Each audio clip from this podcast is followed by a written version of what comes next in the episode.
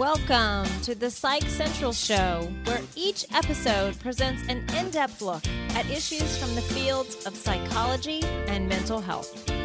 With your host, Gabe Howard, and featuring Vincent M. Wales.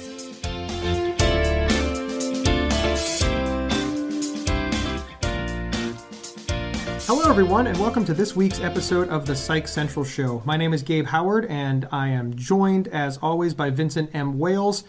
And Vin, Hello. what do you talk about this week? Well, as you know, I'm on vacation this week, and yet here I am on the show. For those listening in, this is our first remote broadcast. I am in Lake Tahoe at the moment. You know, I first I first heard of Lake Tahoe being you know being an East Coast kid. I, I never never got out here until I, I moved west. But my mother, who lived out here since I was probably five years old, she was the one who first told me about Lake Tahoe. She would send me photographs, and she said it was the most beautiful place on earth. Tahoe is beautiful. The first time I came here, it was it was a bit of a weird experience for me because in my head, all I was thinking about was, you know, my mom came here, and I was seeing the same things that she saw and being on the same roads that she was on.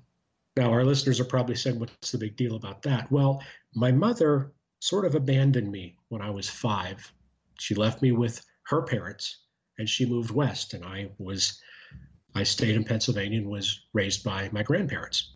I didn't realize until many, many, many years later just how much that screwed me up because she did abandon me, even though we kept in touch, you know, over the years and, until she passed away. Uh, it it really did mess me up, and I know that you and I have uh, a little bit of a similar experience with that, don't we?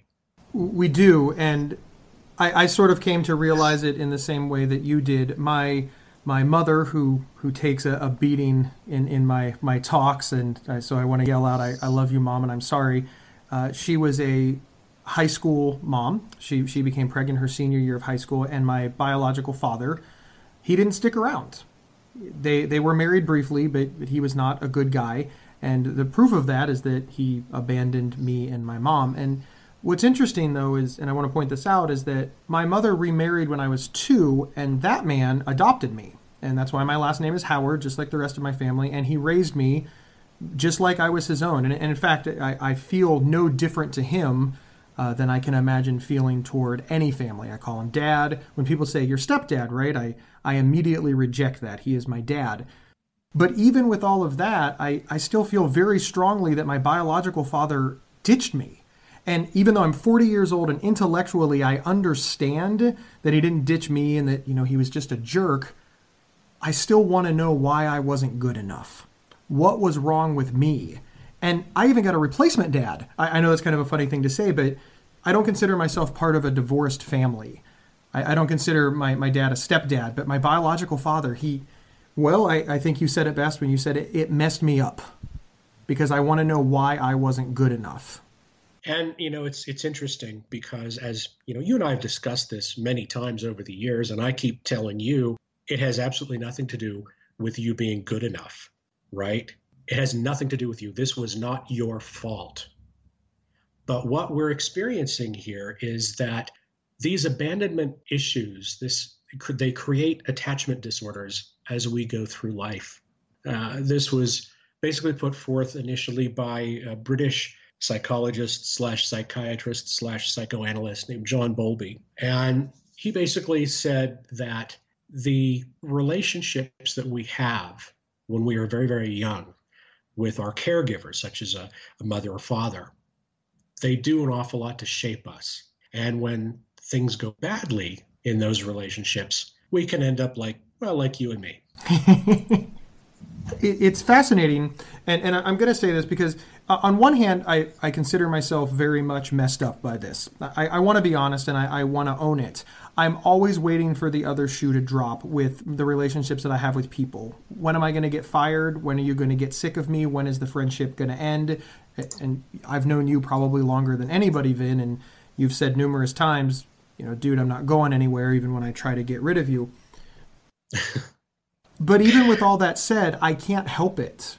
I, am 40 mm-hmm. years old, and I'll I'll use my own family as an example. I'm still waiting on my mom and dad to leave. 40 years old, they're not going anywhere. I know they're not going anywhere. So the next logical step is for me to assume that they will go against their will, either by right. you know death or accident or uh, just something will happen to take me from them. And this was further solidified in my life by the death of my aunts when I was very young. When I was 2 mm-hmm. years old, my my aunt Debbie passed away, and when I was eight years old, my aunt Shelley passed away, which are my mother's sisters. So mm-hmm. I was mm-hmm. very close with them because, again, my mother lived at home, uh, and they're gone.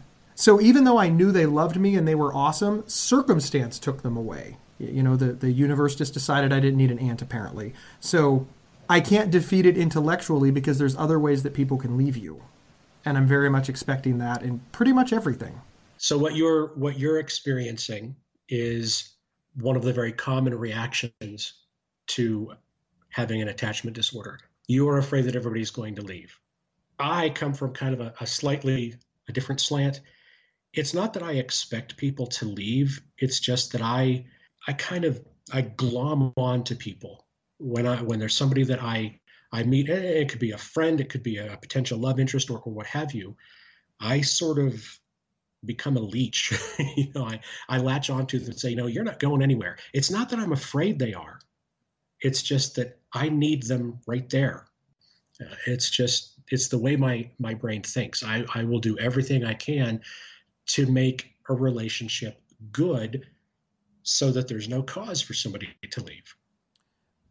As you know, I have listeners to this show, people that have read my work, they, they know that I describe myself as a person with bipolar disorder and an anxiety disorder. And it's interesting because I don't know where the anxiety ends, the attachment or disorder begins, the abandonment issues. You know, they're they're all mm-hmm. sort of balled up in my own head because I'm a very anxious person and I'm I do tend to be paranoid. Again, it is very paranoid to think that you know your boss is going to fire you because you were 5 minutes late one morning an impeccable history, you're, you're great, you've won accommodations, whatever, and then, oh, I got stuck in traffic, so clearly I'm going to be fired. And that's very typical of somebody with an anxiety disorder.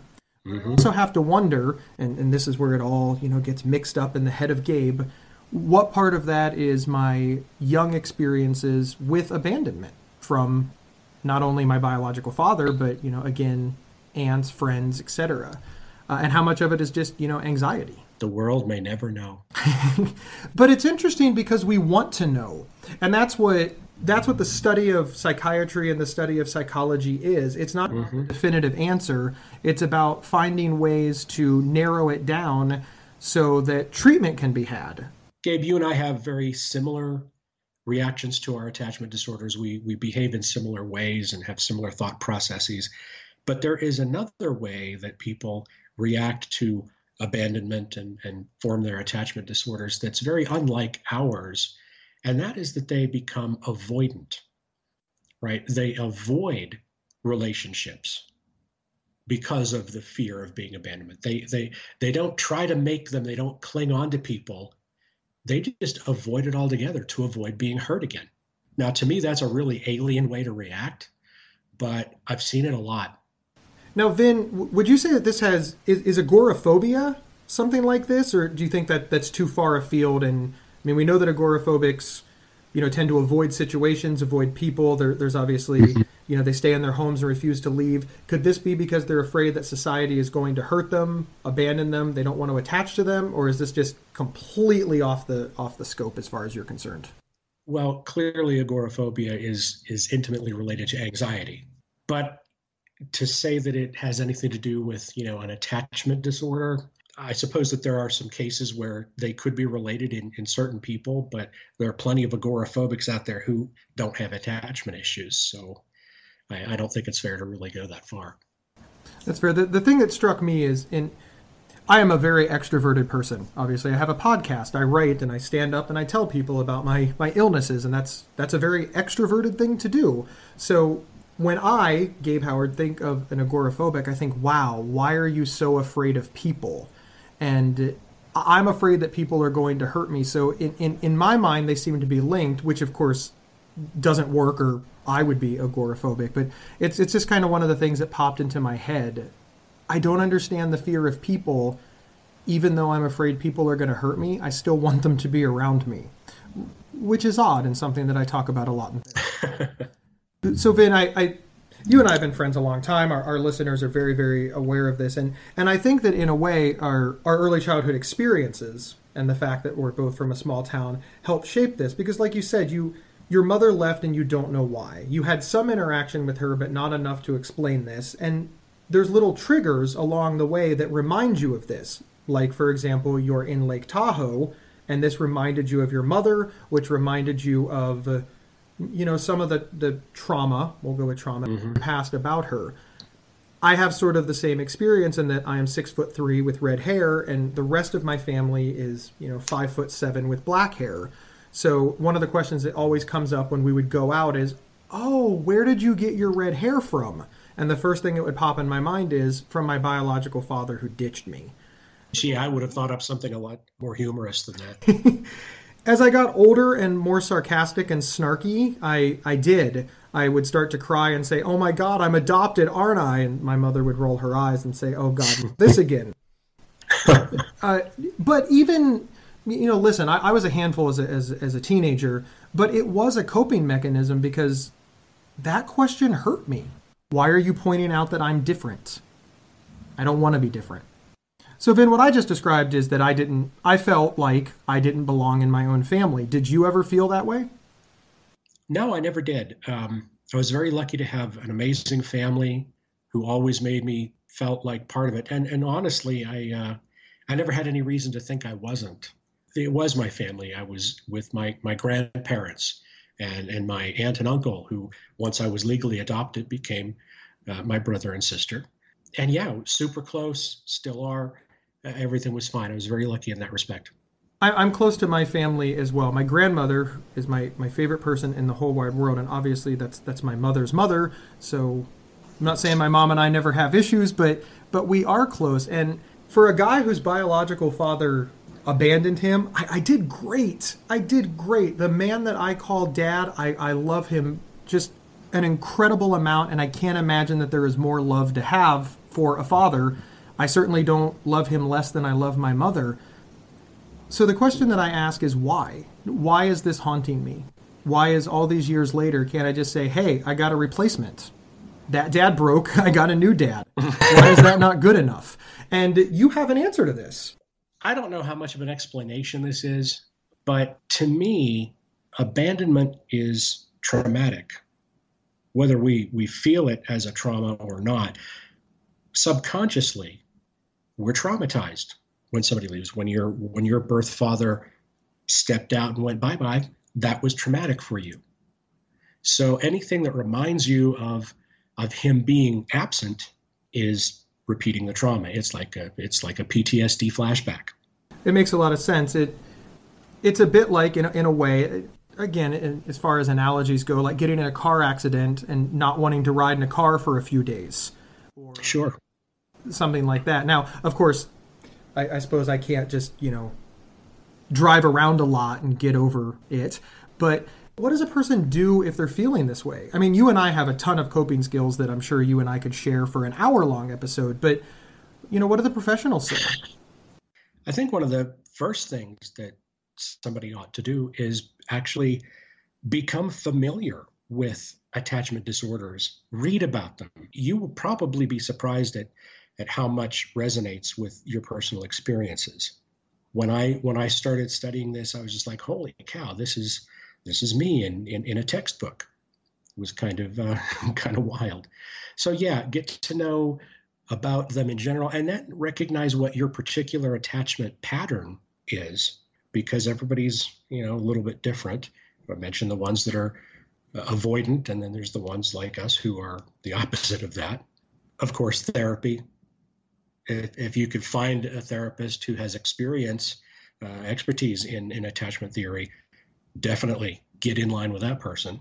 That's basically the way to start, I think. Um, if you're already with somebody and you're having issues that you know are caused by your attachment disorder, then clearly you know going to therapy together is probably a good idea too. I once had a friend that told me that no matter how hard you try, you will reach a certain age, you will open your mouth, and your parents will fall out. And, and that's very true. I, I find myself standing in line, holding up the whole line so that I can pay with the exact change out of my pocket, just like my father used to do. We get a lot of good things from our parents, but we get the bad things too, whether that parent is absentee or not. In my case, I got great things from the parents that stuck around. I, I call them my real parents. And the biological guy gave me some baggage. And I have learned a lot about, I guess, my, my situation uh, from sites like psychcentral.com and from having a great therapist. I've had a lot of trouble making and keeping friends. I've been estranged from my family for a period of time. I've been divorced twice. You know, you and I, Vin, we didn't talk for a while if we're if we're being honest with our, our audience. And I didn't yeah. really understand why until I took time to understand, you know, look, I'm keeping people at arm's length and I am showing them that I don't trust them. I am adversarial in nature. And these are the things that I learned from sites like psychcentral.com, by reading books on my disorder, and of course in therapy. So if you are a person that feels that you are having trouble making relationships because maybe you had a relationship in your past that didn't go so well, whether it be because you're a child of divorce or if you're divorced yourself or whatever reason, I strongly suggest, and I'm sure Vin will agree with me, that, that you look into this as a possible cause and you explore it. And it doesn't hurt to explore anything. Wouldn't you say? Right. Vin, thank you for taking time on your vacation. I know that Lake Tahoe is beautiful. I have been there. I remember I didn't look up from my phone, but when I did, it was fantastic. Thanks for smacking me in the back of the head on that trip. I hope that you will subscribe, leave a rating, leave a review on iTunes. Spread the word, sharing is caring, and that's a wrap. We will see you next week. Thank you, everyone. PsychCentral.com is the internet's oldest and largest independent mental health website. Psych Central is overseen by Dr. John Grohol, a mental health expert and one of the pioneering leaders in online mental health. Our host, Gabe Howard, is a professional speaker, award winning writer, and mental health advocate. You can find more information on Gabe and his work at gabehoward.com. Vincent M. Wales is an award winning speculative fiction novelist and suicide prevention crisis counselor. You can find more information on Vincent at vincentmwales.com. If you have feedback about the show, please email talkback at psychcentral.com.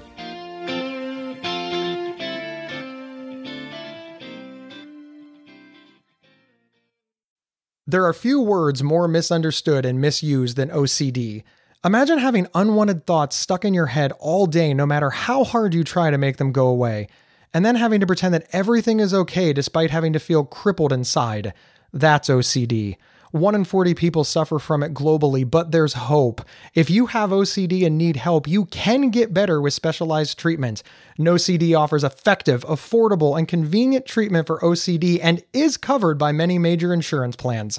Go to nocd.com to learn more. That's nocd.com.